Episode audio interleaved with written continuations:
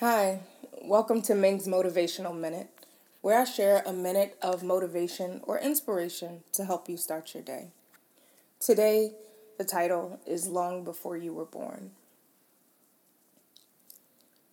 It's easy to worry about how things are going to work out tomorrow.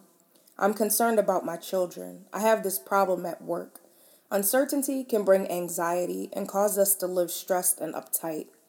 We look at things in the short term, but God has been working on His plan for your life for generations.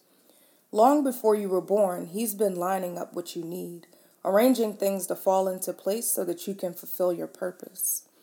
God told Abraham, For 400 years your descendants will be strangers in a country not their own and will be enslaved and mistreated there, and afterward they will come out with great possessions.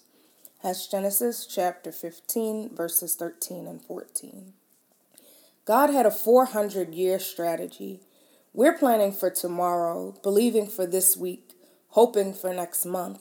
But God was thinking of you hundreds of years ago, working on your behalf.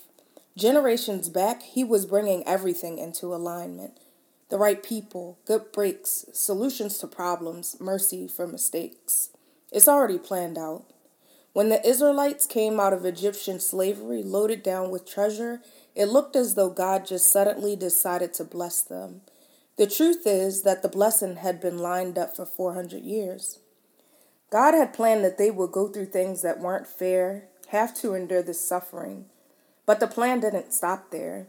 The plan was to bring them out, to turn around the injustice, and to thrust them into their purpose in the promised land. Yes, we all go through disappointments and things we don't understand. We make mistakes and bring trouble on ourselves. We don't see how we can accomplish our dreams now. We feel as though we're in captivity, but that's not the end of the story. As with the Israelites, sometimes you have to go through the pain to get to the purpose, through the weeping to get to the joy, through the struggle to get to the abundance. If you remain faithful, you're going to see what God has been working on for generations. You're going to come out into houses that didn't build, vineyards that you didn't plant, promotion that you didn't deserve, and mercy when you should have received judgment. You don't know what God is up to. What looks like a setback is really a setup that's positioning you for new levels of your destiny. David says, God, I trust you. My future is in your hands. That's the book of Psalm, chapter 31, verses 14 and 15. Quit worrying about tomorrow. Your future has already been set in God's hands.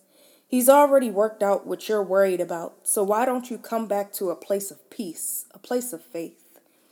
What He started, He's going to finish. And that's my motivational minute for today. You have a blessed one.